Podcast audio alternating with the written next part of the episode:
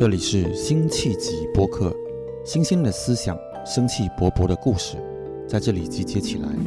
我是李子欣。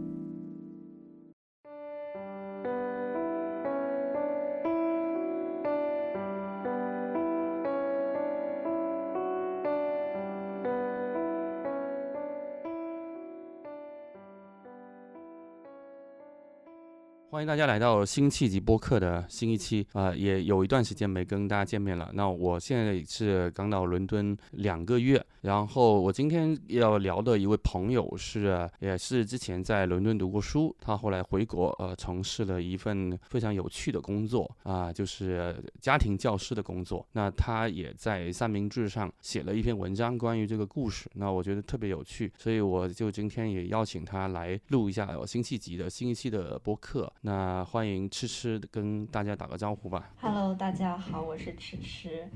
这我人生中第一次录播课，有一点点紧张。我平时经常听辛弃疾的节目。呃，谢谢你就把这个第一次录播客的机会留给辛弃疾。嗯，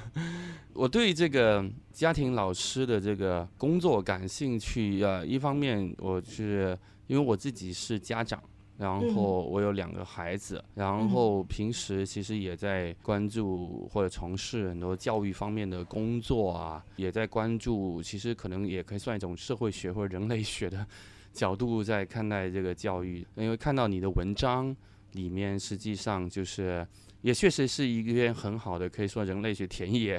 的一个、一个嗯记录。然后我相信你肯定有很多的东西，可能也还没有完全在文章里呈现，所以就有这个机会想来跟你可能更详细的这个呃交流一下。所以你你可以也跟大家介绍一下你呃就是简要介绍一下你在北京对吧从事这个家庭教师的这个工作的一个简单的一个情况是什么样子？好，呃，我当时找到这份工作的前提是我裸辞了。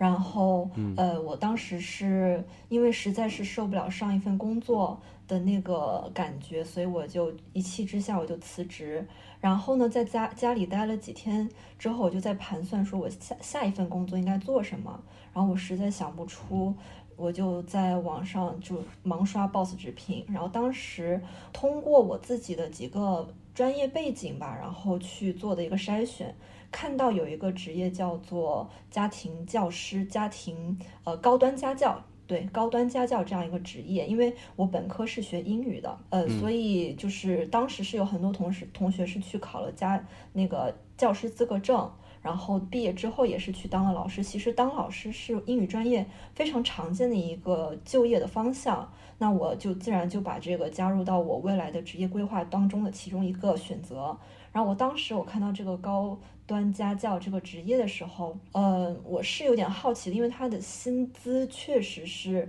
呃，比起我正常就是我这个职业成长的这个路径来看，是高出我呃现在能做到的这个水平的。所以我就想说，呃，可或许可以试一试呢。但是毕竟我之前是没有看到过类似的这种岗位的，我就在网上搜索了一下，比如说在小红书或者是在微博，然后在 B 站上面也搜过，搜有没有类似的人去分享自己的经历，发现就是有几个人是。分享了，但是是真的是只有几个，非常非常少。所以，嗯、其实当时的话也没有从他们那边收获多收获到太多非常有用的一些经验。我只是看到他们有一些比较重要的共同的关键词，就是呃所谓的高薪，然后工作时间不是那么的久，然后呢还能呃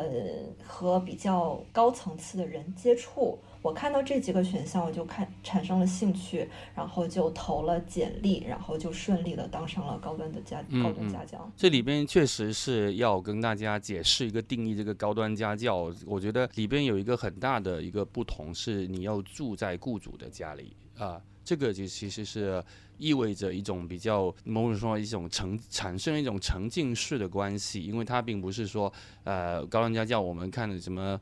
来看那个寄生虫那个 电影，我不知道你有没有看，那里边他他其实一开始他还是没住在人家家里嘛，他只是也是西装革履的去上门去家教，然后。然后再回去。他只是他后来产生了一种想去住在主人家里的一种冲动，然后产生了那个故事。那那对于你来说，是这个这个实际上是一个一开始就说好说。他是希望你住家里去照顾呃小孩的学习，是这样吗？哦，他其实这个工作是有两个可以选的，一个是住家，一个是不住家。然后呃，我当时是还在租房子嘛，北京房价特别贵，然后我就在想说，要不就省去一笔房租算了。然后我是选择了住家，然后当时他们那那个雇主他们家也是要求住家。嗯，那你在选择住家的时候，其实你以心里有没有意识到你可能在？呃，比如说得到一个更宽敞的空间，可或者说一个就是不用自己负担这个成本的空间，也同时你可能有在让渡一些生活的权利，有有这种感觉吗？是，这些都是我之前有想要去试想，就是设想我之后会遇到什么样的困难的。就是呃，当然，就是住到别人家里面这个事情本身，我觉得就挺魔幻的一件事情。就是你跟这个，对你跟这个家里面的成员是没有任何关系的。然后呢，你就可以莫名的在这个人的家里获得一个房，但独立的房间，然后开始朝夕跟他们朝夕相处。这个是一个非常魔幻的一件事情。然后我当时是想需要让渡的我生活的一些空间，就是呃，我的整个可能。早早上一醒来，我就开始工作了。我的让让渡的是一个我个人的一个空间，然后还有一个就是我跟孩子们是自由去相处的。那我自己的个人爱好呀，这些也是要去收起来的，因为我是要做给他们看，什么样才是个所谓的好学生。就是好的习惯。那比如说，我可能平时很喜欢刷剧，开始喜欢玩玩游戏啊之类的。那可能就是要在他们面前，我要爱爱看书，或者是呃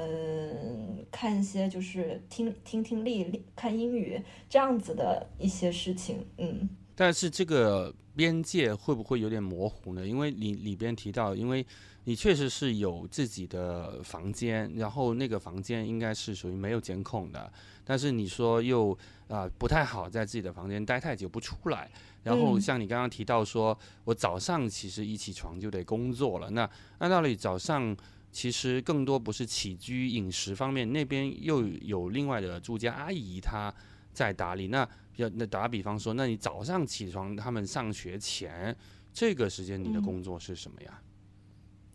一般的话，我早上一起来，然后就是孩子们起床的时间，然后他们要洗漱、要整理书包、要穿衣服，然后要吃早饭，这些就是我自己都还没有准备好的时候，就是我可能都来不及洗漱，我得先把他们的事情都安排好了。完事儿了之后，等他们送到送他们去上学了，我才能回家开始做我自己的事情。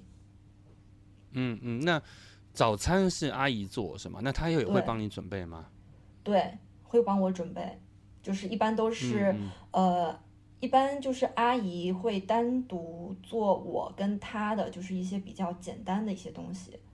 然后孩子们可能会吃的稍微比我们好一点。哦，就还是分开的。其实你还不能跟孩子 share 那个食物是吗？呃嗯，就其实是能 share，但是如果说孩子吃的比较多，吃完了。然后我们就没得吃了，我们就开始吃比较简单的、快快速做好的东西。这个家庭是有两个孩子，然后我觉得里边有一个比较特殊的情况是，好像父母并不常年跟他们住在一起，他们是经常在外。然后这里边这个家庭的两个还是几个成人，就是你跟住家阿姨，然后另外就是两个未成年的孩子，是这样的一个配置，是吗？是的，是的，就是他爸爸妈妈，呃，是长期在外地工作，然后把孩子两个孩子放在北京上学，然后可能大概，呃，妈妈的话是差不多两个星期会来看一次，但是也不太确定。然后如果是遇到疫情的情况的话，可能就很难进京了，他可能就会一个月不来。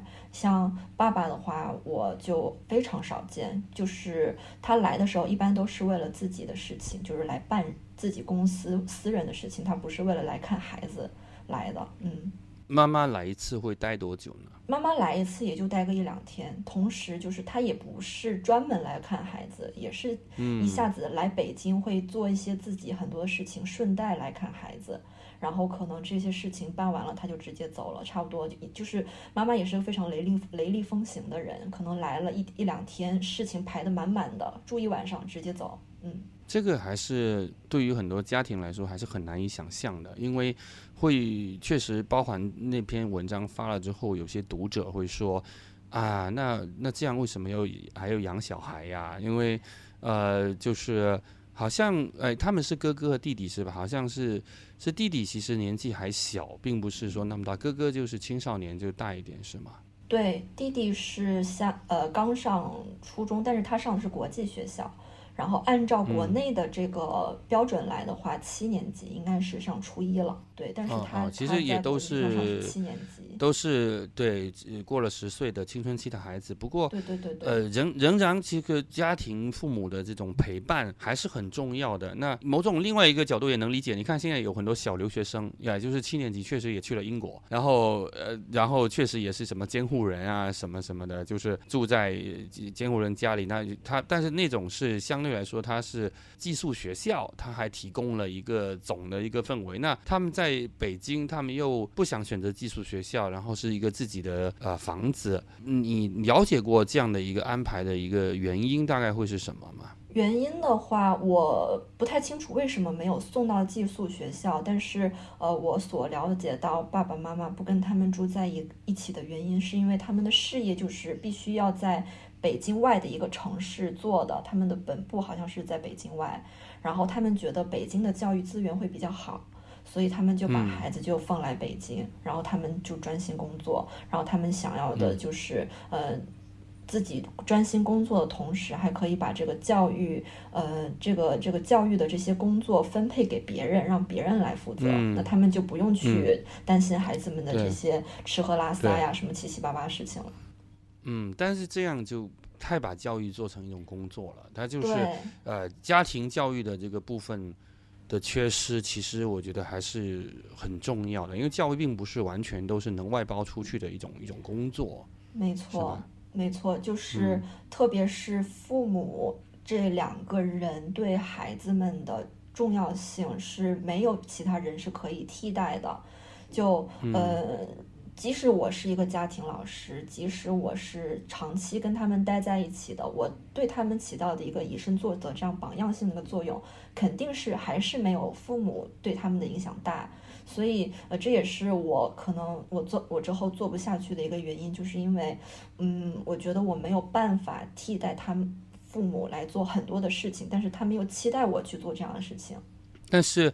如果父母住在家里，然后你就是也住在人在家里，其实这个挑战也蛮大的。就是在你当时接受这个 offer 的这个时候，其实你是心里有没有比较过这两种可能性？说一种是你会跟那家的主人同住一屋檐下，另外一种其实是像你这种情况，呃，看似还是有一些生活上的一些自由，当然会有一些监控。在那里啊，就是你，你最开始的时候，其实你会不会在我想象当中，你会不会有，呃，prefer 说，哎，那后者看起来没跟这个主人在一起，是不是还能够有一定的自由度这样子？呃，我之前是没有试想过，主要是也是因为我没有接触过，就是两个不同的情况的差，就是没有直接的做过两种不同情况下的这种工作，没有办法进行对比。但是，呃，我现在想来的话。嗯，其实也大差不差。为什么呢？因为他们家就是监控时时刻刻都是在的。然后可能小的那个弟弟他多玩了一会儿 iPad，他妈妈直接就会微信过来问我，就是能不能带他出去玩。他是不是看 iPad 看的太久了？就是跟他妈妈在。嗯的时候是一样的，就没有什么大的差别。那个人的这个呃空间的话，其实也没有什么差。我觉我个人是这么觉得，我现在感觉没什么差。就是呃，如果孩子去上学的话，我觉得父母还是会给老师一些空间的，就是他应该也不会干涉太多。那包含就是，如果是这位妈妈过来看孩子，她住在家里的时候，你跟她相处，你会觉得？哎，跟平时就会有点不一样，会吗？我觉得去还行，确实还行，因为他妈妈其实接触起来是个好人，还不错。嗯，然后他平时不是之前也说他事情事情安排的很满嘛，所以其实他也是经常不在家的一个状态。嗯，明白。那像有这些监控的设备啊，他会在你入职的时候，就是其实跟你都说清楚嘛，就是因为这个其实也是一个工作环境上，呃，某种也也确实跟隐私保护相关的这些东西，嗯。哦，他之前没有跟我说过，就是监控这件事情是没有跟我提到过的，我是到了之后才发现是四处都是有监控。然后我也有看到一些就是住家老师相关的一些文章，也有类似的情况，就是别的老师也会遇到，嗯，家里安装监控的这个事情。然后我个人是这么觉得的，就是它确实在某种程某种程度上是给我让我进行非常大的一种自我审查。然后，嗯，他嗯怎么说呢？他感觉。就一直一直会有一个一只眼睛在那边看着我，然后我不做也不是，但是做了又也不是，对，嗯，是我，但我觉得这个其实可能确实作为主人，他还是需要有一个智慧的，就是说大概的，比如说这些哪个地方是有这个东西的，我觉得因为这样装了，我觉得。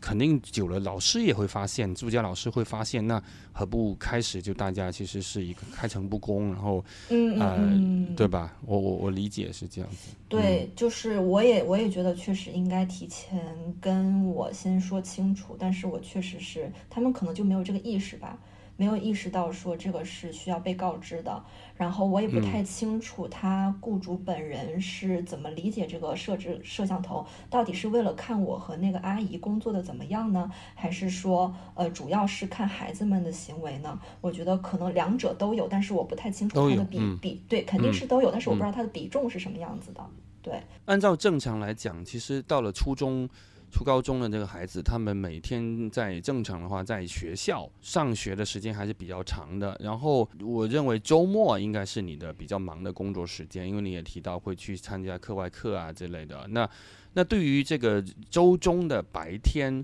像像你刚刚说的，这应该算是你的休息时间是吗？就是你那段周中的白天的大段时间，还是有一点可以可以自由，你甚至可以出门吗？是，我是可以出门的。我的工作时间就是他周一到周五，呃，他们上学之后到放学之前这段时间都是我可以自由安排。然后在这个期间，我可以出门健身，或者是呃出去，也我只是单纯去健身了。但是有有些人可能会去见见朋友啊什么之类的。然后其他时间的话，要么就是备备课。然后在家看看电影啊什么的，因为我个人觉得说老出去其实也不，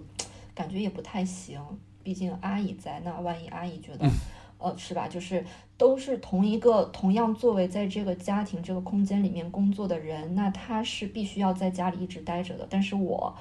可能领的工资会比他高，但是呢，拥有的个人时间又比他比他多，我会担心说他会不会觉得是不平衡啊之类的。那这个工种是有点不太一样，因为阿姨大家呃，suppose 她比如说孩子上学，她家里还是有家务，但是你你这边确实就是说不一定要绑定在家里，你甚至包含说备课，你也可以说，哎，我可能到某个咖啡馆更有状态啊，我去那里或查阅什么资料，图书馆。对对对对。那我我觉得这个确实就可能可能也是看每个人。自己心里的感觉这样子，嗯嗯，是可以出去，就是，但是我是会害怕说阿姨可能心里会觉得不平衡，对。对，那我其实也蛮好奇，就是说，当你进入到你正式的这个工作时间，那些 hours，就是晚上和这个周末这些时间，那你的刚刚提到备课啊什么，就是你对他们两个人的辅导是有这个，比如说，确实是有明确的 schedule 啊，这种安排啊，这样的是吗？嗯，是有的，就是呃，我基本上还是花在弟弟身上的时间会比较多一点。就是辅导他的学习，这个时间会多一点。嗯，我会给他做一个表，就是时间安排表，然后星期一辅导什么，星期二辅导什么，每天辅导什么。然后星期六的星期六、星期日的时候没有，呃，我给他就是没有学校的课了，我又是需要给他做什么样的事情，带他去什么什么样的兴趣班，这些全部都是安排好了的。然后哥哥的话，他其实我个人擅长的是文科，还有英就英语、语文这样子的课程，然后他会额外的再去补一些，嗯，理科课程，就是他们是那种 IB 体系，IB 体系的话就是有很多七七八八的那些，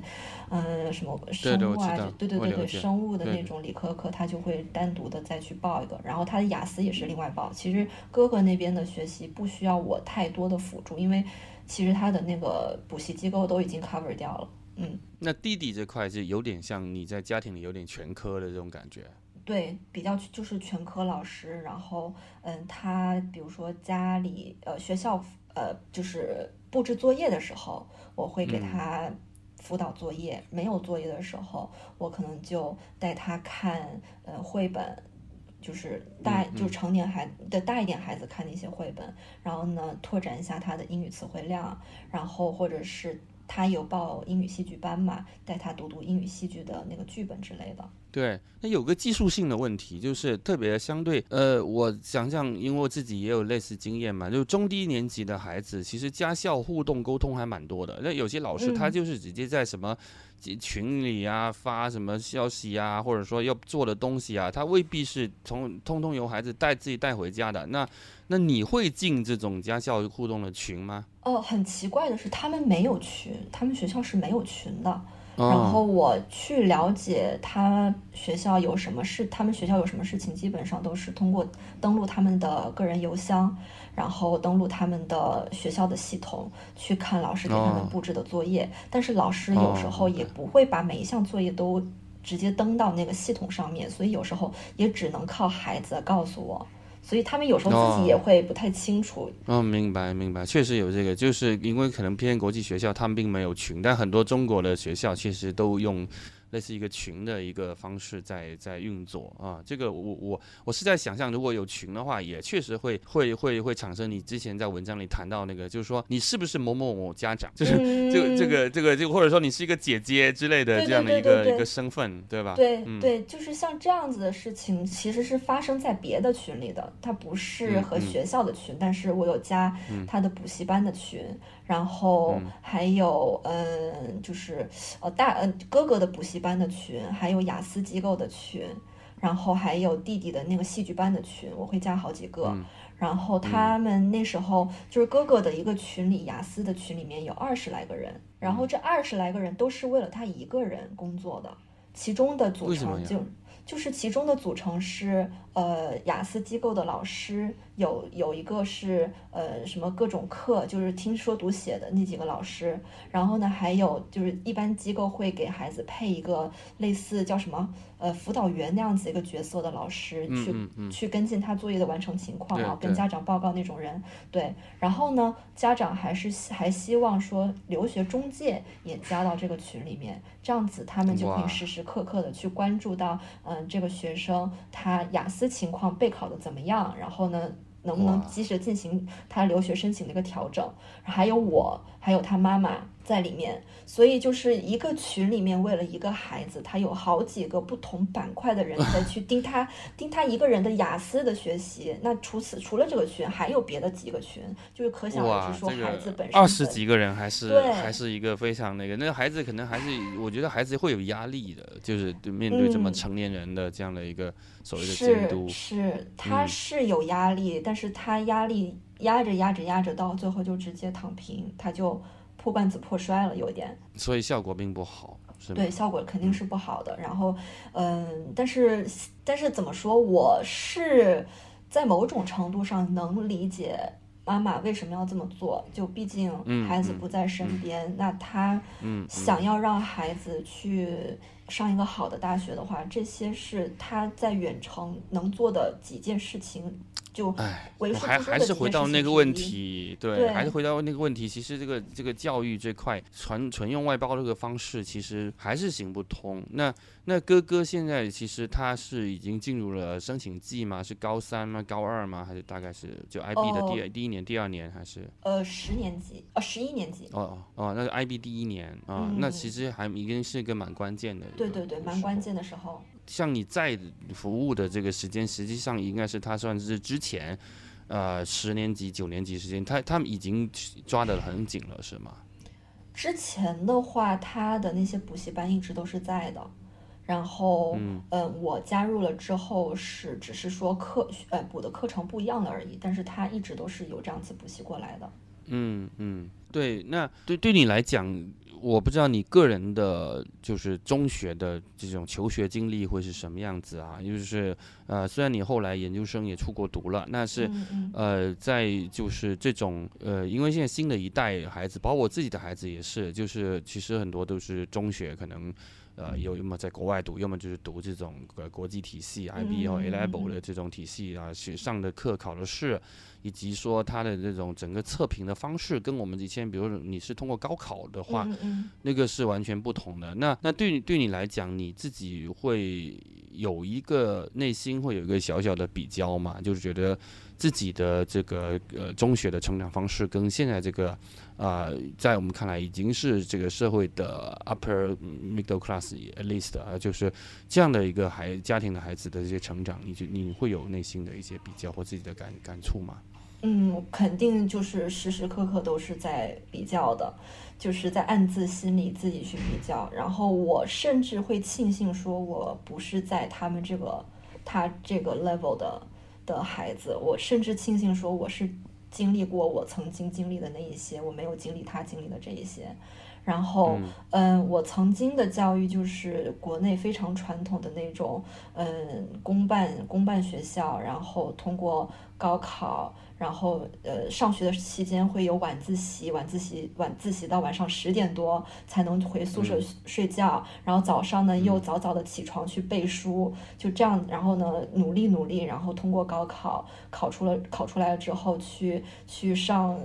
大学，然后再再看自己找工作的方向怎么怎么样。但是像他们这种的话，我是发现说他们是，呃，可能，嗯。可能接触的多了，选择多了，那他们就会很纠结，说自己到底走哪一条路是对的。对，然后就是接触的，或者是说接触的多了，然后家长想要给他们的多了，他们反而会会觉得不知道自己要什么。像这个孩子就是这样一种这样子的一种情况。他曾经跟我说过，就是我在那那个文章里面也有提到，就是说他呃，他有一次他是最。中就唯一的一次跟我敞开心扉跟我聊天的那一次，他跟我说他曾就曾经知道自己要什么，但是他现在不知道自己要什么了，因为父母父母给想给他的太多了，他觉得自己可以不用做选择了。对，但是我我是我当时的话是我非常明确说我自己喜欢什么什么东西，然后我再去做选择，然后并且另那那个时候的话。只有高考这这一条路，就是因为我不没有那么多的资金去把我送出国，然后呢，给我创造这么这么多个多的可能性。我只有高考的这一个非常单纯的一个目标，然后我就那就我只只为了这一个目标，我就把我所有的都放进去，然后去去达成它。但是像这个孩子的话，他可能就觉得说，啊我。不上好大学也没关系，家里可能之后就给我铺好路了，怎么样的？他可能就有一些兜兜底的东西了。嗯，这个是我觉得我跟他非常不一样的一个点。我我们也不是说高考这个道路，其实因为像刚你刚刚说的这个呃复习的这种情况，其实也还是非常辛苦的。就是我虽然也是高考出身，但是我们呃因为二十多年前这个军备竞赛没有到那么厉害，说我从来没上过晚自习。但是我就知道这种田园牧歌的这个备考的生活，其实是今今天就不会再有了。那么，呃，但在对于这个出国留学的这个。路径的孩子，他们其实，在比较大的问题，是因为整个的考评方式是很多样化的，这里边又有标化啦，又有一些个人的，你你做过什么事儿啊，做过做过什么有有意思的，还有 IB，还有有什么公益劳动啊，然后还有呃，就是选科里边的这个成绩啊，是非常非常多，而且其实对于很多中国孩子来说，这些还是有点陌生的，它是一个整套的一个体系，这整套体系它其实 handle 不了，虽然你有很多社会的机构的这个第三方服务人员。试着来跟他 handle，但是因为太多太杂，然后孩子如果没有自己的 motivation，他很难去完全去 handle 这个事儿，而且更更加就是呃有一个卷的背景，就是大家又去看什么名校啊，你要爬藤啦，你要什么什么，就是现在其实是别别说藤啦，top thirty 在美国这个也很不容易的，但是就家长们还是总会有那个期望，会觉得啊，你看我花了这么多资源，这么多钱呢，可能还是希望孩子去那。那其实这里双重的压力吧，一方面本身这个标准本身就是很复杂，另外一块就是这种里边的军备竞赛，它也不亚于高考。所以我觉得对于这个年龄段成熟度这个的孩子，我我我就觉得我自己的孩子在我没有给他这么多压力，但是我就仅仅跟他介绍了啊，比如说他自己也能感受到他，因为他他之前也读 IB 嘛，就是。他也觉得 handle 不了，啊，这不是 handle 不了，而是说这个东西的一个意义感在哪里，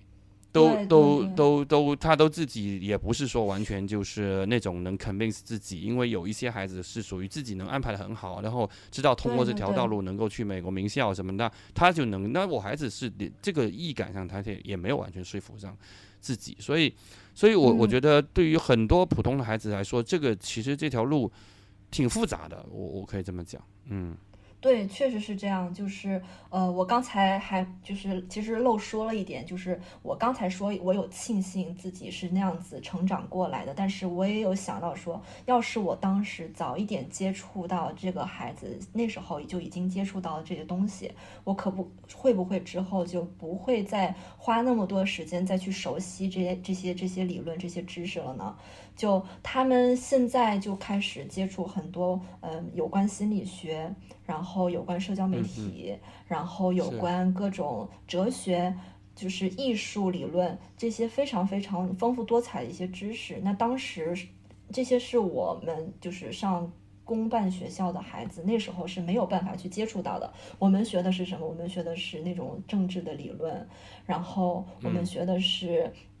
呃，就是教科书里面的那些，嗯，就是数学的这些，还有化学，就是按照语数英政政治地理就是历史这样子分过来的。但是他们就是，甚至是可以跨学科的去想一些事情。那我就觉得说，嗯，确实是需要非常这个年龄段的孩子，可能要成熟那么一点点，才可以去理解他们所学习的这些知识的。嗯嗯。嗯，然后我们说回来，那个就是这个住家的家庭老师的这个角色，就是如果像刚刚说的这个，我们呃，说如果套用社会学的一些理论来讲呢，这里边确实可能会有一一个什么权力角色啊，或者说大家所谓经常会提到社会分层的这种概念啊，因为。啊，因为大家呃看到这个现象，他固然一方面他能够理解说，哦，这可能是一种社会呃新分，就是新发出来的一种分工的需求啊。但是另外一方面，大家就天然会觉得，哦，这个东西还是有一个什么社会阶层，因为好像家庭老师是在。啊，某个这个社会阶层分工里面一个产物，然后当然这种角色可能在原原来的什么封建社会里有嘛，也有私塾先生啊，什么什么这样。你自己在当你活生生的在这个生活在这个家庭，在做这个角色的时候，你自己其实偶尔会去想这方面类似的命题吗？会会会，就是嗯，我在那个文章里也说过，就是呃，我有感觉到一个阶级的一个分裂。然后我当时是有看到新闻里有说到说就是，嗯，河南是河南的什么什么地方，然后教育的资源分配的，就是，呃，好像是什么大学城占地面积过大，然后被中央呃这个被中央点名了，然后嗯像这样子的事情。但是其实说到河南话，我是在河南上的大学的，所以那那个大学城其实就是我大学所在的那个大学城。然后那个大学城其实，嗯，怎么讲？河南的有名的大学不多，有有名的大学不多，就是还这些河南考生他们能选到的本省的优秀的教育资源是并不多的。但是呢，嗯，只是因为占地面积过大而就被点就被点名批评，我觉得这件事情就是个很不公平的一个事情。就他，我觉得反而要关注的不是说占地面积大不大，是，而是这个教育资源的一个不平衡，一个一个呃没有清没有向河南考生去去支援的这样一个事情。然后呃像这样子的的问题，我当时在做助教老师的时候想到了。然后我就在想说啊，我当时自己读大学的那个大学城被点名了，然后我现在居然是在一个可以呃随心所欲的去选择自己教育资源的一个这样这样子的一个家庭，我跟他们是有多大的中间是有多大的一个差距呀？我当时是有这么一个体会，然后他们的那个。就是有了这些资本了之后，他们是真的是可以随心所欲，无所谓他们无所谓这个错误是对的还是否，他们就可以直接做这个选择，不管结果怎么样，他们只想给孩子好的。这个是我感受到非常非常大的一个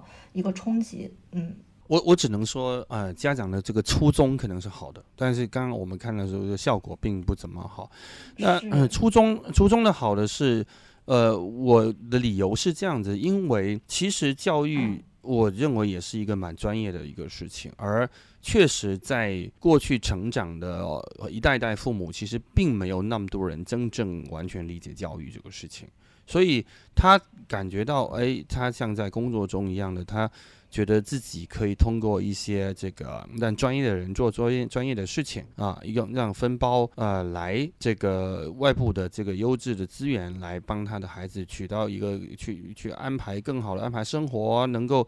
呃学习这样子，我觉得这这是一个很好的初衷。而我在觉，我觉得在理论上确实也存在呃这样做的好的可能性的。只不过这个其实是对呃老师要求很高，然后再加上对呃家长跟孩子跟老师之间的这个三角的这个互动的关系，其实要求很高，也缺一不可啊。所以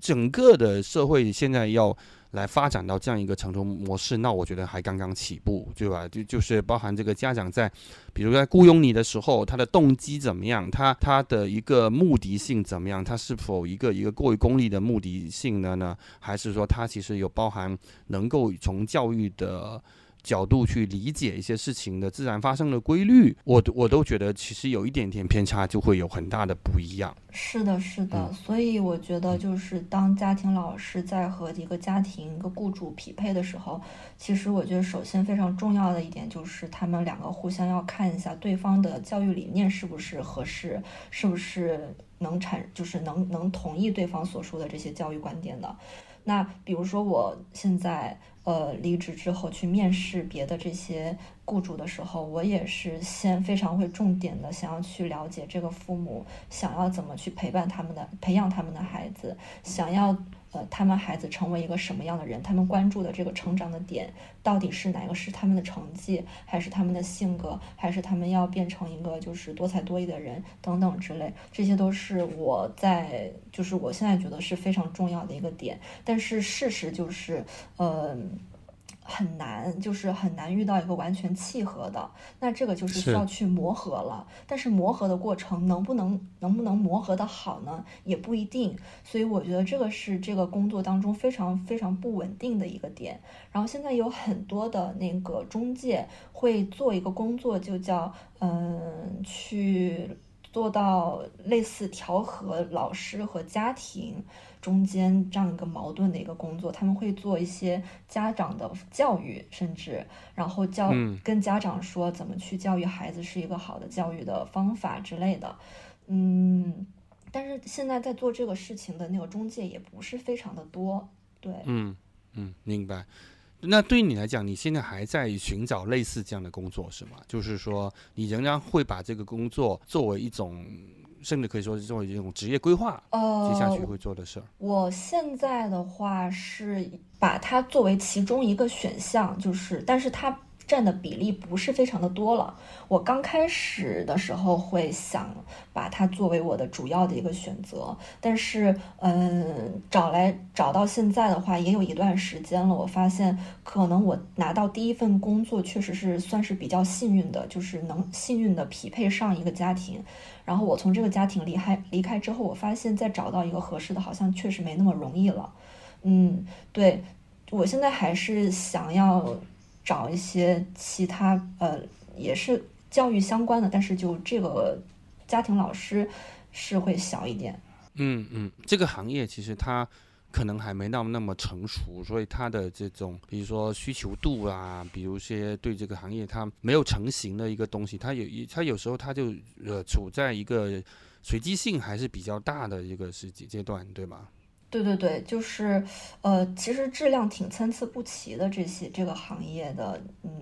中介们，然后我有遇到的是他们会把它像做成家政一样，在在和其他的那个。呃，家政服务当中的各个岗位一起去，一起去放到一个群里去争。对对。然后还有一种是专门做家庭教师的，这种可能会专业一点，但是呃，类型也有很不也有也很不一样。我遇到的一个机构是已经。呃，把家庭教师作为一个公司的职员，就是他已经作为这个中介的公司的职员了，而不是说单纯的外派到嗯家庭。当中的这个老师，而是这个公司的职员，然后比如说五险一金啊什么的都是这个公司付，然后呢，呃，作为公司的职员被派到这个这个家庭里面。那还有一种就是我只是做到中介的工作，然后你们两个自己签合同，自己去发工资之类的。对你来讲，如果是被放在这个家政人员的一种资源列表推荐的时候，你其实内心上你会有那种社会上的一些成见上的影响嘛？因为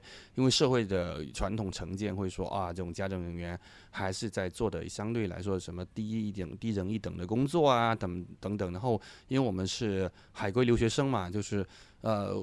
但是又确实是一个一个很新生的行业，因为这个行业它就像你说的，它所要需要具备的这种知识啊、理解力啊、本领啊，它又确实是。呃，确实得受过高等教育才能做的这样这样一个事情，就是这这，他就这在他的矛盾性和他的新兴性这两这两者并存的时候，他就又有一个他的冲突。你你你自己内心是怎么看的？呃，我目前是没有，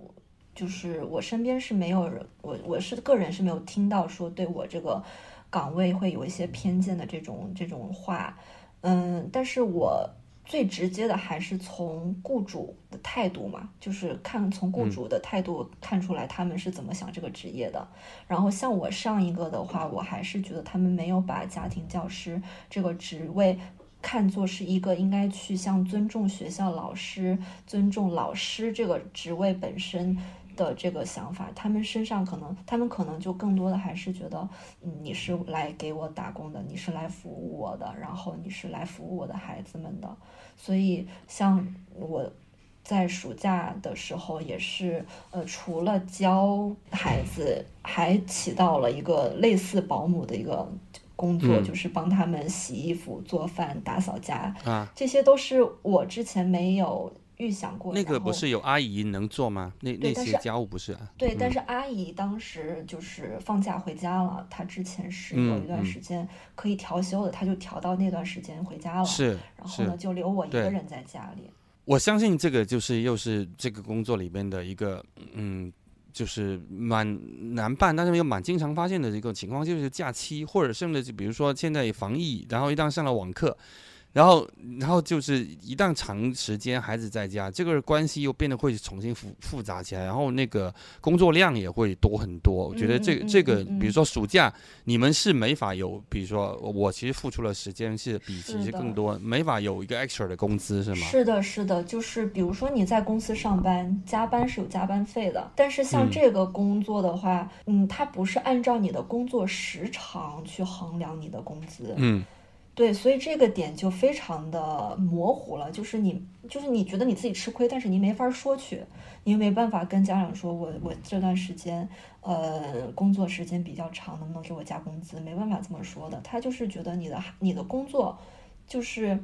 嗯，怎么讲，就是教孩子，但是教的就是时这个状态一直都是会变的，所以就是确实是家长他本身也很难去做一个。很明确的一个划分，然后我们也没有办法给出说你你得怎么怎么样对待我，所以这个就是一个比较比较嗯暧昧的一个事情。对，但是我觉得暑假这个时间太长了，然后工作量又很大，我觉得还是其实这个如果你下次再找这个，其实还是得有言在先，我觉得更 更好一点。嗯嗯，对对，就是怎么讲，我我我个人是这么觉得的。比如说，突然疫情来了，突然要开始上网课，那我们要求家长。去按照我们的工作时长给我们加工资的话，那家长可能就会觉得说，一下子突然来了这么多需要支出的这个钱，那他们会不会就直接说，那打算就不要不要你了，或者是我现在不需要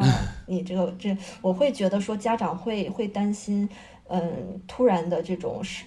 薪资的一个暴涨，会对他们会造成一个一定的是隐患，嗯，对对对。那从另外一个方面来讲，我我也好奇，就是你接触了呃，跟两个十几岁青少年的这样的一个日常生活之后，其实你会觉得自自己也具备了去，比如说 mentor 他们，就指导他们这种一些学习生活的这样的足够的一些方方面面嘛？因为其实这个方面很多的，因为作为一个老师，他除了学科里边，有时候还有一些其他的说言传身教啊，或者说一些世界观啊，一些。见识视野上的一些引导啊，理理想状态上啊，那而且以及说他们又是一个刚像刚刚说的学习体制不一样，然后啊家庭背景不一样，可能家庭对他们的一个塑造方向也不一样，然后呃就是他们自己感兴趣的这些呃就是青少年的一些喜欢的东西也不一样，那那这个我觉得对一个理想型的这个家庭老师的综合要求是非常高的，你你会在工作中感受到这些挑战吗？我我我也我会感觉到，就是这种挑战确实是非常的大，然后而且我觉得我现在其实是需要一个，呃，培训体系去带这些老师们，让他们知道说怎么样才能做一个，呃，比较合格的家庭老师，因为我觉得家庭老师这个工作，跟普通的这个机构老师就教课的那种老师。的方法还是非常非常不一样的，但是这个这些方法是没有人能告诉我们的。我们是我们要做的事情是，是像爸爸妈妈一样去教育孩子，而不是说我单纯的把这个知识传授给你。但是你又不是爸爸妈妈，你是一个一个老师，那怎么用老师的角色？跟他们说一些事情，让他们去得到影响。那这样子，我觉得这些东西，我觉得是是这个行业之后慢慢慢慢需要去嗯衍生出来的一个一个一个内容吧。我觉得是就对培对老师的这样的一个培训的系统。然后呃，我个人的感觉是，我压力会觉得挺大的，就从这样子的一个教育职责、教育责任上来。就是我会觉得，呃，责任非常的大。为什么呢？因为我是时时刻刻去需要带着孩子们跟孩子们接触的。那他们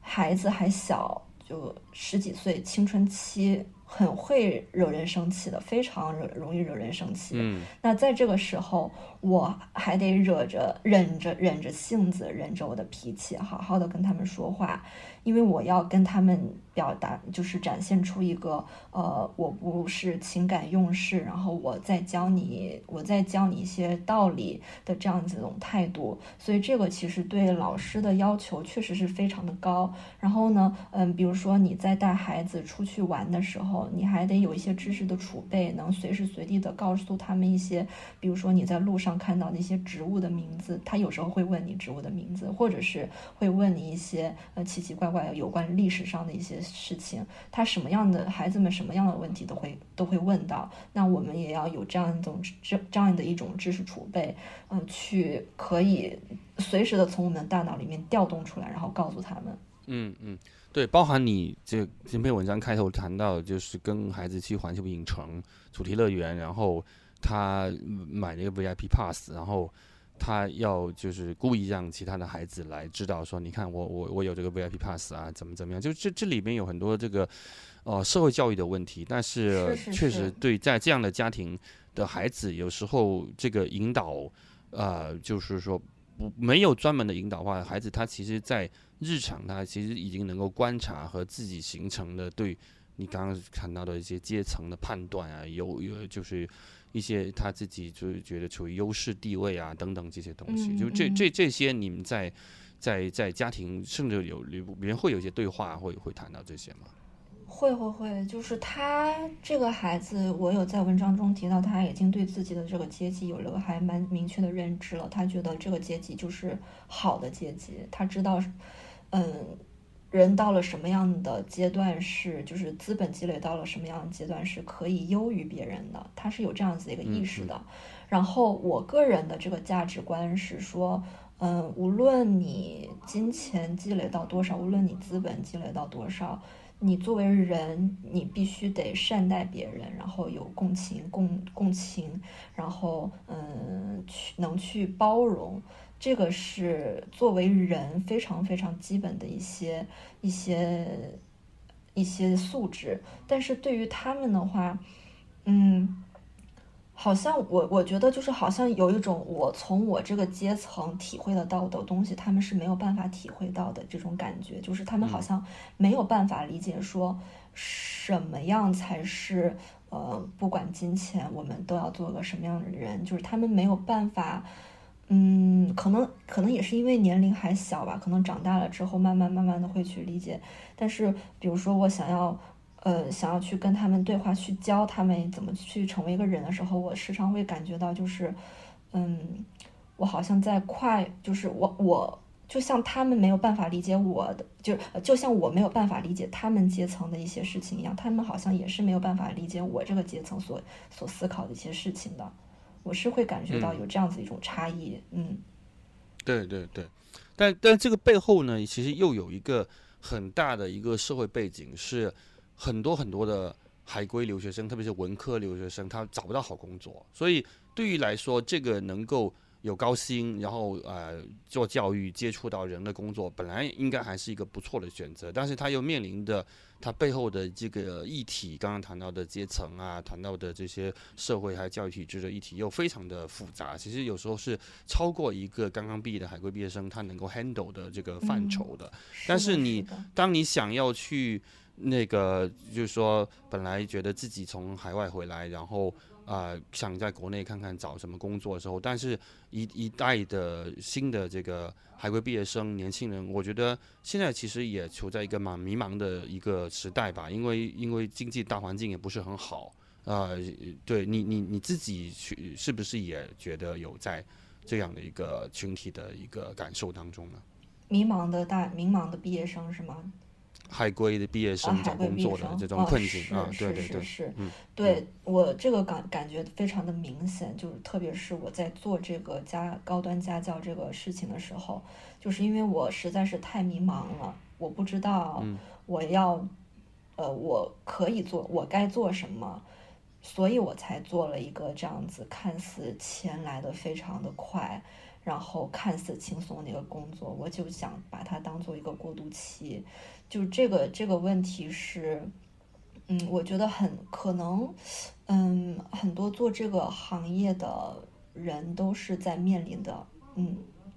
嗯，有一些会直接选择留学机构，那他们也可能，呃，收入也还不错，但是他们的这个工作强度啊，还有一个各个方面，其实因为他同时可能面对很多个家长，他并不是这种专门的一对一的这种关系，然后对于一些。留学生来讲，他其实也是属于说，哎，一下子就面对这么多，有时候是比较 challenging 的家长，他们也觉得压力很大。就是你，你是呃，当时有没有考虑过类似于这种机构类的这种工作呢？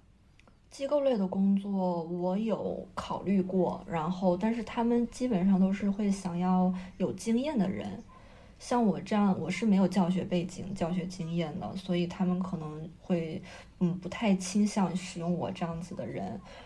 嗯，对我之前是有考虑过，然后像您刚才有提到说，就是呃，对于一个新刚毕业的学生，面对这样子的一个家庭的这种环境，会不会有点不适应？确实是很不适应的，特别是他们呃已经做到这个级别的这些人，是有很多社会经验的，他们见过的事情太多太多了。然后面对我这种小白，我要去教他们的孩子。那他们怎么样才能放心的把他们的孩子放进呃放到我的手上？我要怎么样才能去证明说我是有能力，我是成熟，呃足够成熟，足够嗯足够有智慧去教好你的孩子？这个是一个对我来说也是蛮困难的一件事情。然后我会很害怕在孩子的父母面前展现出我稚嫩，然后刚毕业所谓学生气的那一面。我会想把我的那一面给藏起来，然后尽量的展现出我是一个，我现在我现在是在认真工作的，我现在是一个戴上面具的这个工作的状态，我是一个呃一个可以。非常有清晰思路的跟你说出这个孩子现在有什么样的问题，我们又要怎么去解决的这样子一个人的，嗯，对对对，这个这个其实，呃，尤其我也想到就是说，如果因为他是住到这个家里嘛，然后。同在屋檐下，这这种关系它是无限的被放大的。不过刚好你是没跟这个孩子父母住在一起，那是我我也蛮好奇，那你跟这个住家阿姨之间，她其实也会有一种很微妙的关系，因为你们共同起居，然后她做她的工作，然后工种不同，但是啊，你跟阿姨的一个可能一个原生背景啊，社会经历也不同，那你们有一些交流吗？会？呃，我跟那个阿姨的交流非常的多，就是我跟她关系还蛮好的。嗯，她就是我跟她交流的比较多的内容，还是当然还是和孩子有关的。就是她，我会想要去，因为她在这个家里待的时间比我久很多，她待。两年多吧，两年，所以就是他之我来之前很多孩子的事情是他告诉我的，然后通过这些我会去更加深、更加深入的去了解孩子的性格和喜喜好是什么样子的。那除此之外的话，我可能也会想要多跟他去嗯交流一些我的这个教育观念，因为我是这个教育的主导者，然后我是希望他来配合我的。那当然就是我们两个要达成共识。那这个就是我。我我会去跟他交流的一个点，然后好在的好在是他的那个观点观念跟我还蛮匹配的，蛮相符的，所以在我们两个配合上，就是比如说孩子，嗯，犯了错或者是怎么，我们要去教育他的时候，我跟他还是可以站在同一个战线上，用比较一致的观点去对待孩子。那比如说，嗯，很多家庭的话，他可能就要就是。家庭成员之间教育孩子的这个方式口径不一样，那孩子可能就不会，就可能会觉得很混乱，他们也不会听这些人的了。所以，我我我觉得我还是蛮幸运的那一个。这其实真的也是，如果深究下去，也是一个很有意思的，嗯，是教育现象，就包含就是说有有很多像你刚刚说了，达到某种啊阶级的这样的一个家庭的孩子，他们会说。啊，可能这些阿姨都是来服务我的，那我对对他们是否有原来什么少爷啊这种感觉？还是说，哎，阿姨在这个孩子，比如说他不爱惜食物啊、浪费啊什么，他也能够去站出来去去去批评这个孩子吗？这个这这个跟阿姨的性格。他也有很大的关系，个人对对吧？然后像对于你你来说，你你作为一个老师，你当然肯肯定还是希望引导他们在性性格品格上，他是能够一个一个比较呃，就是符符合社会标准的人。所以所以如果你碰到一个就是说太有这种就是我我我在服侍用人式的这种呃观念的阿姨的话，你可能就。冲突就会更大。如果这个阿姨她是能够跟你有一些现代的一种观念一起，那可能就好一点。是的，是的，嗯，就是嗯，刚才有说到这个代劳的这个事情，我是非常赞同。就是我作为一个教育者的话，我是要告诉。孩子自己的事情自己做的，但是阿姨的话，她有一些阿姨，她可能就会觉得说我是来来来服务的，所以可能孩子的事情我要帮他去做，比如说，嗯，收书包这件事情，比如说孩子系鞋带这件这件事情。那呃，我刚才说很幸运的一点就是阿姨现在也已经知道说，呃，这些事情她本来是可以去做，但是呢，她选择不去，她也会跟我一起去跟孩子讲说这件事情是你。你应该去自己做的，嗯，这个是比较好的。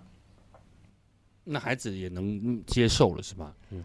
不接受啊，他是 被被服务惯了，所以这也是我刚才有提到说，我我想要跨越阶层去让他知道一些呃人应该有的这些素质，但是他没有办法去理解的，就是说他已经被他已经在那个阶级已经被服侍惯了，是，他已经已经。已经被很多好家里好几个阿姨在在这边有，在老家也有好几个阿姨去去服务他，他已经被服侍惯了。那他突然有一个人来告诉我说，你自己的事情要自己做，什么内裤要自己洗，鞋带要自己穿，自己系自己系，然后书包要自己收拾，他肯定就是非常的抗拒。然后他现在就是甚至是有一点点是就是自己解决问题的能力。有点有点薄弱的这个情况出现了，他不会遇到了问题，他可能就直接让别人来帮他去做，而不是自己去找方法、找一些工具来把问题给解决掉。嗯，那你离开了，那实际上你的这样一个一个革新，可能也也也就不知道，可能也没法继续了，是吗？对啊，这也是家庭老师的，就这个这个。岗这个行业这个工这种工种的一个问题，就是因为老师是不可能一直都留在这个家庭里面的，嗯嗯，就特别是现在这个行业的从业者都还比较年轻，就像我这么大，然后嗯都是从大学那刚毕业出来，然后呃现在找人这些招聘信息当中也有一定的年龄限制，比如说三十五岁以下，或者是呃或者是三十岁以下，就是。还偏蛮年轻的一个状态，那我们肯定是是有自己的人生要去过的，我们不可能把自己的生生命都花在这个服务这个家庭上面，那这个流动性就会比较大。那我们作为家庭老师，怎么样才能延持续性的把自己的这些给孩子教好教好的这些习惯给延续下去呢？这就是一个还蛮大的问题。那比如说我走了之后，接下来的老师他教育的侧重点又在哪里？就是这个是没有办法进行统一的，对，那可能孩子的成长过程当中，他们就会听到不同的人对不同事物的一些看法和一些就还有对待做事的不同的方式，他们可能也会觉得还蛮嗯令人混淆的，嗯。嗯嗯，所以呃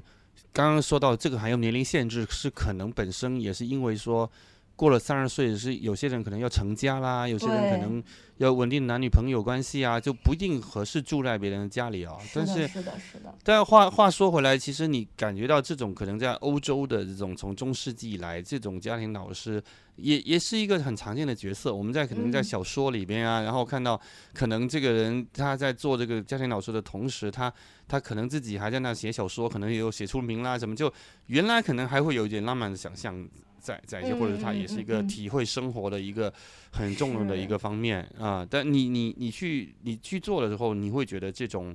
呃，刚刚说类似欧洲中世纪近代的这种家庭老师浪漫想象，这种可能在今天这么高速功利化的这个社会里面是有没有了，是吗？呃，我个人是觉得是没有了的。呃，我现在不太清楚，就是现在的国外，它是否还有沿袭这种就是家庭老师这种浪漫浪漫的想象。但是我觉得现在国内的这个行业是，嗯，不是，就是我觉得挺粗糙的，而且挺粗糙的。然后一入行的话，这个所谓的浪漫想象立马就会被打破，就是它很现实，而且。作为，而且是接，毕竟，而且也是接接触到那种比较，那种所谓的高净值的这个这个这个阶层的人，那他们可能关注的事情又是更加现实的，就是钱。他们在雇老师的时候，可能也会就是很计较一点，就是我这个钱花的值不值这个事情。嗯，对，所以嗯，就就非常现实。然后比如说你要报销啊，然后呢，你要给孩子。嗯，报补习班呐，就是都是要花钱的事情。孩子，呃，家长就会非常的担心，说你作为一个老师会不会乱花他们家的钱，就这样子的这种关注点。所以一入行的话，其实这种浪漫想象一下子都会被打破。对，所以其实这个补习班的选择，你也有一定的话语权，是吗？其实这个也是一个很很很有趣的一个现象。对，就是补习班这个选择是我有。做过这件事情，但是我当时想说，我尽量的把我自己从这件事情里面抽离出来，我不做决定，我只供选项。所以当时的话，我是给孩子的妈妈有提供几个选项，让他来进行选择。然后，比如说这个孩子在某个长某某个地方会有长处，那可能我们就可以多呃让他去做这样，就是呃相关的一些去参加相关的培训班，去去更加发光发热之类的。然后，嗯，然后会在。那种 A P P 上面去考评各种同类的竞品，类似就是要做市场调研，把一个结果反馈给妈妈，然后比如说这个这个评价怎么样，这个资呃师资怎么样，这个我地理位置怎么样，这个价格怎么样。对，然后最后我们能得到什么样的结果？对，家长也是非常结果导向的，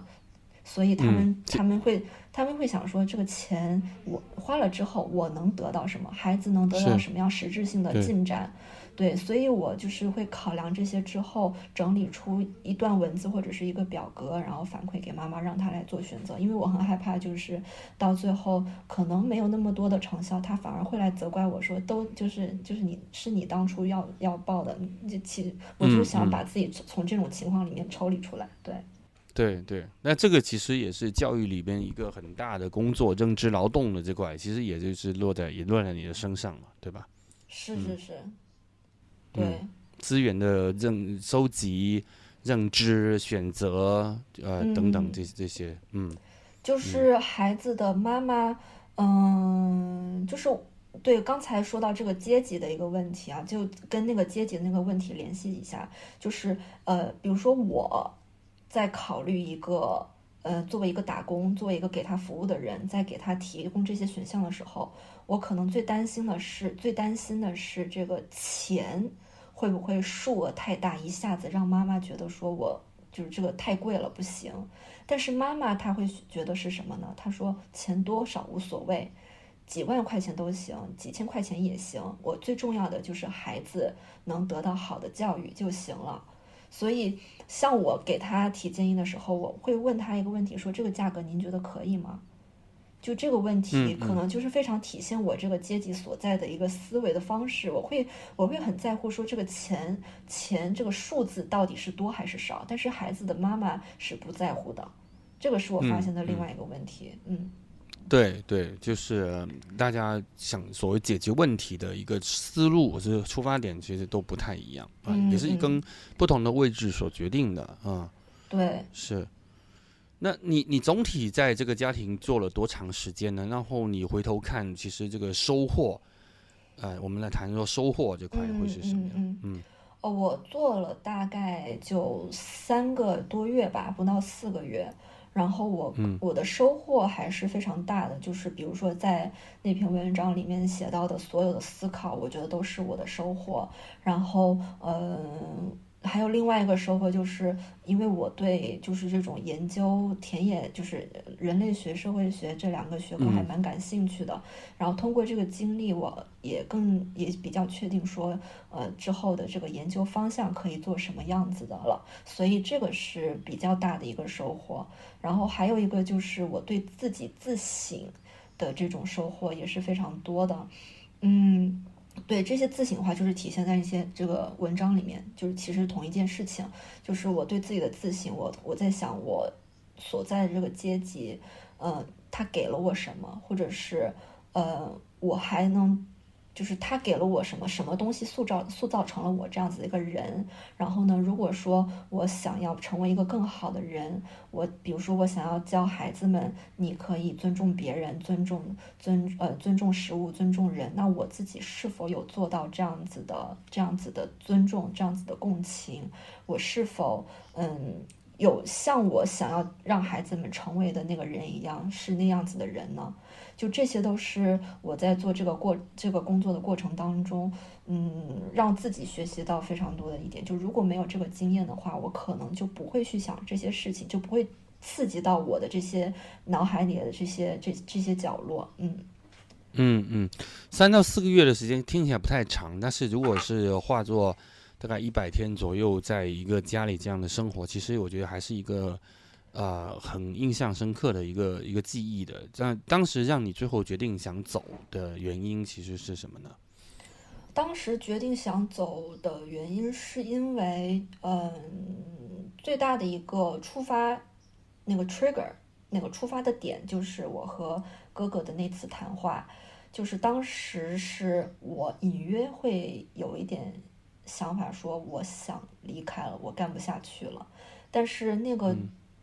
对话让我确定说，我必须走，我不能在这边再待下去的一个原因，就是因为，嗯，我感觉到这个家庭需要我承担的责任实在是超出我能所承担的这个范围了，并并且，嗯，他们很多的问题不是我一个人能去解决的，比如说他们就刚才提到的这个家庭教育的分工的问题，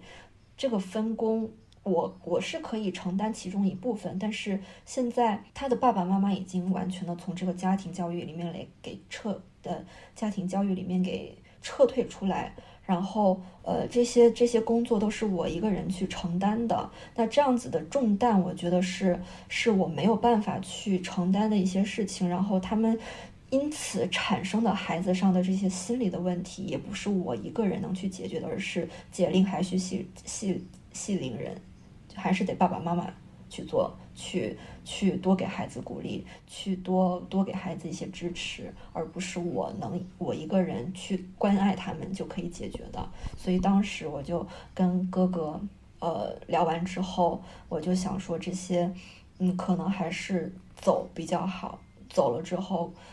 嗯，让。更合适的人去做这些事情，或许我对他们来说也不是最好的一个选择，因为我确实还没有很多的经验，我可能还是太稚嫩了。对我是当时是这么想的。那你会把这样一些想法在你走之前跟这个他们父母反馈吗？就是说，啊，提醒他们需要更多跟孩子之间的沟通啊、相处啊这些，你你会想要在走的之前会去说出来吗？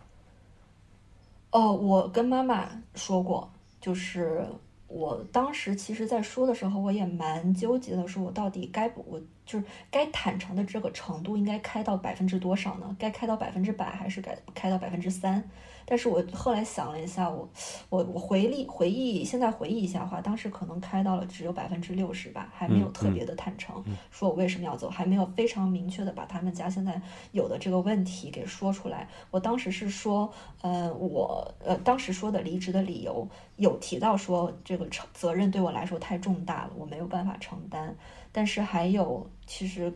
呃，我的重点更多的是放在就是找了一个借口，说我想要。我的个人的规划可能就不在这里了，类似的这种这种借口，所以没有非常的坦诚。然后，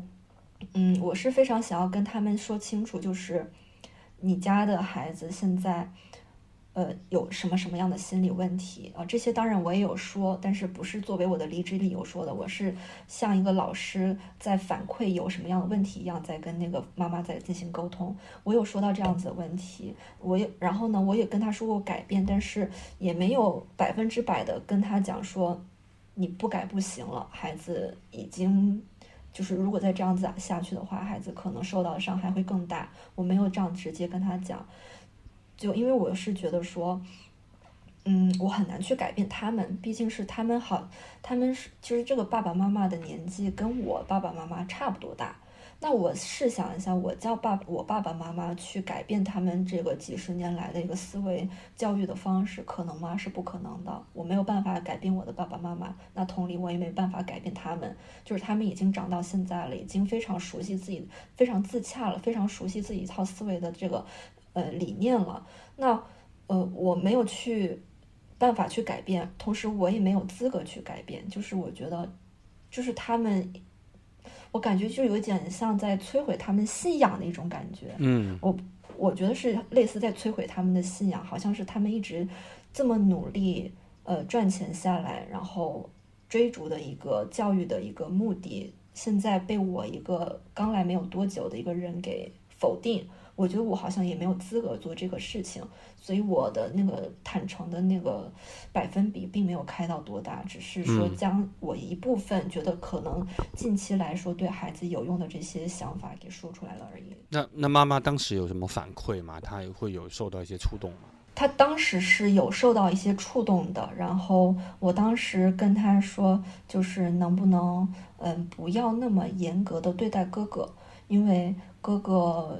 嗯，之前受到的这些呃批评实在是太多了，他可能比起批评更需要的是一呃奖励，或者是鼓励，或者是一些将就是一句温柔的那种体贴的话，就是嗯非常有能量的了。然后他也理解，他非常他知道说应该这么做，他也跟我说啊，我会改。他就原原话说我会改，但是他改的方式也不是我想象的那样，就是他的方式也是错的，他的方式也不太对，倒是，所以，嗯，所以这就是我觉得为什么改不了他们原因，就是他们没有办法理解我在说什么。对，就是我在白费口舌，他们已经太就是就是没有办法理解我的这些理念。那他即使以为自己理解了之后所做出的这些行动，也没有办法，也是也是不对的，也没有到点上。所以，嗯，沟通了之后，我觉得我总结了一下，沟通的其实效果没有非常的好。嗯嗯，那呃。最后就是你刚刚说到，其实你接下来可能还是会以想要就把教育作为你的职业规划里中的一部分，去有一些探索，是吗？就是你你你现阶段有些什么计划吗？哦，我现阶段我是正在找雅思老师的这个工作，对，然后还是对语言的这种教学还是比较感兴趣的，也是因。得益于和哥哥的这个对哥哥的这个陪伴吧，因为他也是在考雅思，然后，嗯，我觉得可能我可以把我的能力用在这个事情上面。然后还有一个是，嗯，我是希望通过就是近期内能够尽快的实现资本积累，然后再出国，再把这个我现在这个家庭老师的这个课题、教育的这个课题再完善一点的。我想要从。嗯，更多的角度去去去把这个行业的这些东西都给想清楚，都给学习清楚。然后说不定将来我是想的比较多的，就是将来的话，说不定我刚才提到的这个对家庭老师的这种培训的这个系统，我可能是否也可以奉献出我自己的一份力量，能把这个整个行业变得更规范一点，让大家对这个行业更了解一点。嗯，我是有这么一些些小小的打算。嗯嗯，那这个行业你现在有什么交流的群啊，或者你大概知道这个群体？有多大之类吗？呃，我目前呃群体的话，我有加一些就是各种中介他们建起来的群，然后他们之嗯里面的人数也没有非常的多，可能呃我现在加的一个中介的群，他们已经开到 E 了，A B C D E，E 或还是 F，也没有非常的多，然后每一个群的话也没有满，其实。所以其实整个人数不是非常的多，然后其他的群、其他中介的群没有那么多，可能就几个而已。然后，呃，而且同时那个群里面，像我刚才说，他可能除了老师，也会有好几个其他的家政类的服务的人员在那个群里面。所以其实这个人群并不是非常的大，并没有没有，就是还还是很还是很小的。这个社群还没有开始建立起来，就所以互相帮助的这个情况有。但是呢，嗯，还不是非常的就是怎么讲，就是大家可能会在群里面会分享一些自己遇到的个例的问题，但是如果想要把这些个例总结成一个比较大的方法论的话，其实这个 样本量还是不是太够的。嗯嗯，对。不过像我像我们刚刚之前说的，这个趋势可能还是会再继续演化发展下去的，因为。呃，可能一个一个专门 specialized 的机构，它只能够满足家长一些方面的需求。那他家长需有时候需要有一个总体更有经验的人提供咨询啊，或解决方案。嗯，所以所以这个需求是存在的，但他觉得这个需求又比较高端，比较的呃高度的 selected，所以呃我们就不知道这个呃行业会会有怎么样的发展。这个嗯。嗯，发展的话，我现在感觉现在毕竟，而且就是呃，国内的这个教培。之前双减嘛，很多就是原来专业做老师的人，也就出来也是在做这个行业。这个门槛我觉得会越来越来越来越高的。然后，呃，所要的这些证书，教育方面的这些证书，也是后之后的老师会必备的一些证书了。不是像现在可能像我这样子也没有教师资格证。呃，只是有一个海归背景，然后呃，可能成绩上面会有一些好的这种老师的加入，嗯，然后后面的话，可能我觉得还是也会更细分一点吧，就没有像嗯现在这种就一个老师来负责这么多的，嗯，这么多，其实也未必要住家，就是如果有一个有经验的人，他可能一周跟孩子见一次的或两次，然后他安排规划一些东西就。可能就是那种那种那种，我觉得现在已经产生了这样一种角色。有些机构，那些机构他还是用这种方式来跟孩子保持一个关联，这样子。呃，其实现在不住家的也有，就是我之前前一阵子还刚去试听试了一个家庭，是那种不住家的，然后是从早上九点到晚上六点这样子一个工作时间，然后但是是每天都要去，呃，做六休一还是。然后这种不住家的其实是已经存在了的，但是就是呃做了那个之后，就是这是那是我第二个进入的那个家庭嘛，然后有个对比，我会发现说确实，嗯。可能我之前做的那个工作还是没有非常的专业化，因为现在第二个进入的这个家庭，呃，他是原来已经有一个老师在的，然后呢，他给我展示了非常多他的工作的细节，我就对比一下我之前的那些工作，他原来是教小学一二年级的嘛，然后那个家庭的孩子也是比较小的。还五岁半这样子，所以是需要非常专业的那种幼教经验的老师去带的。那我是没有幼教经验的，那家长其实也是希望能有更专业的那种有幼教经验的、有外语能力的，然后呢性格要活泼开朗的老师去带他们。所以这个家长等于他没有选择传统的幼儿园，他就想在家里由一个老师来专门就解决，是吗？是。是的，是的，就是，但是他孩子还是会去上幼儿园，只是说回来之后，呃，比如说或者是放假的时候，是有一个人去，还是能给他们教知识，给他们念绘本，给他们营造语言环境，给他们培养性格的。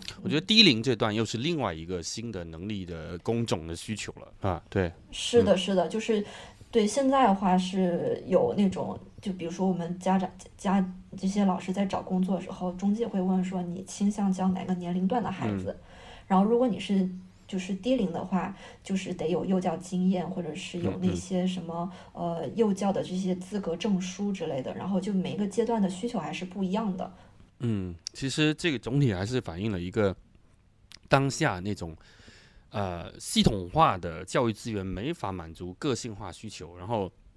家长想要通过个性化的这种方案来来解决，但是这中间的磨合碰撞，这个实在太多了。嗯，对对对，就是我跟那个家庭接触下来的话，我会发现说，现在的家长，呃，好像确实已经不太满足于学校能给的这些教育资源了。他们会想要在更细化的这个时间当中，去无时无刻的去影响着孩子，去给孩子一些。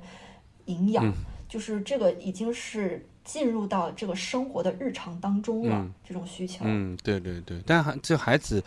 他的这个群体能不能有跟他高度合拍的默契的群体，同时也能跟跟他有一些同伴式的这个教育，也也也很不容易。因为那目前的同伴教育都在这个系统里边，那那个系统里边大家又又对他又不满意，但是这个系统教育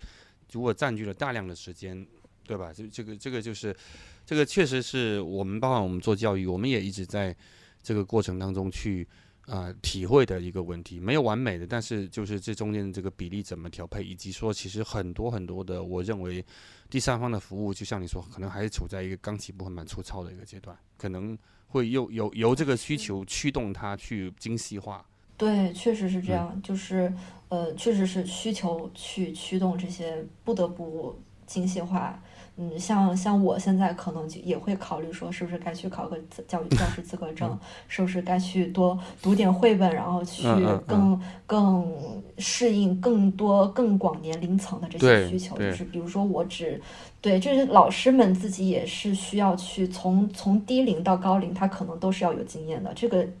这种要求就。更大了，我对我，但是我一直是觉得这个最重要还是那个核心的教育理念是什么，以及家长接受什么，其他的都是数嘛，就是说，呃，会不会读绘本啊什么什么，但是那那块到谈到理念层面，谈到那个，那个又又又是一个很复杂的综合的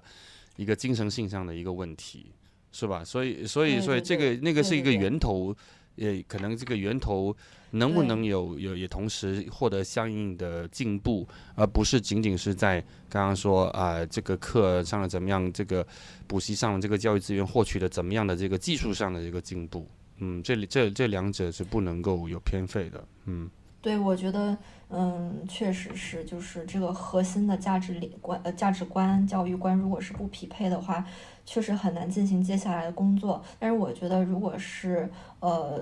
作为老师的话，其实有一个很重要的工作要做的，就是去去，也不是工作吧，就是他要做的一件事情，就是要在这个家里建立起一个威信。嗯。就是一个威严，对你，你得有这个威严去镇住这个家庭，即使你们的家庭教育观念再不符合，你得都得听我的。对对，嗯，那也谢谢吃吃跟我们分享这么多嗯你的故事啊，我觉得这些都是确实是非常非常生动的。然后呃，也也期待你看看，如果你接下来在教育啊，或者说在家庭老师这个领域，还有一些其他的呃，就是发展的话，也可以再跟我们分享。啊，今天很能好啊，谢谢你啊，好，谢谢。那我们今天的节目就到这里了，谢谢大家，再见。欢迎您在小宇宙和苹果播客平台搜索和关注辛弃疾，您可以留言发表您的评论，您也可以在公众号 Think Age 新契集找到关于节目的文字推送，同样也请您关注三明治。这个我创办了十年的写作平台，我们下期再见。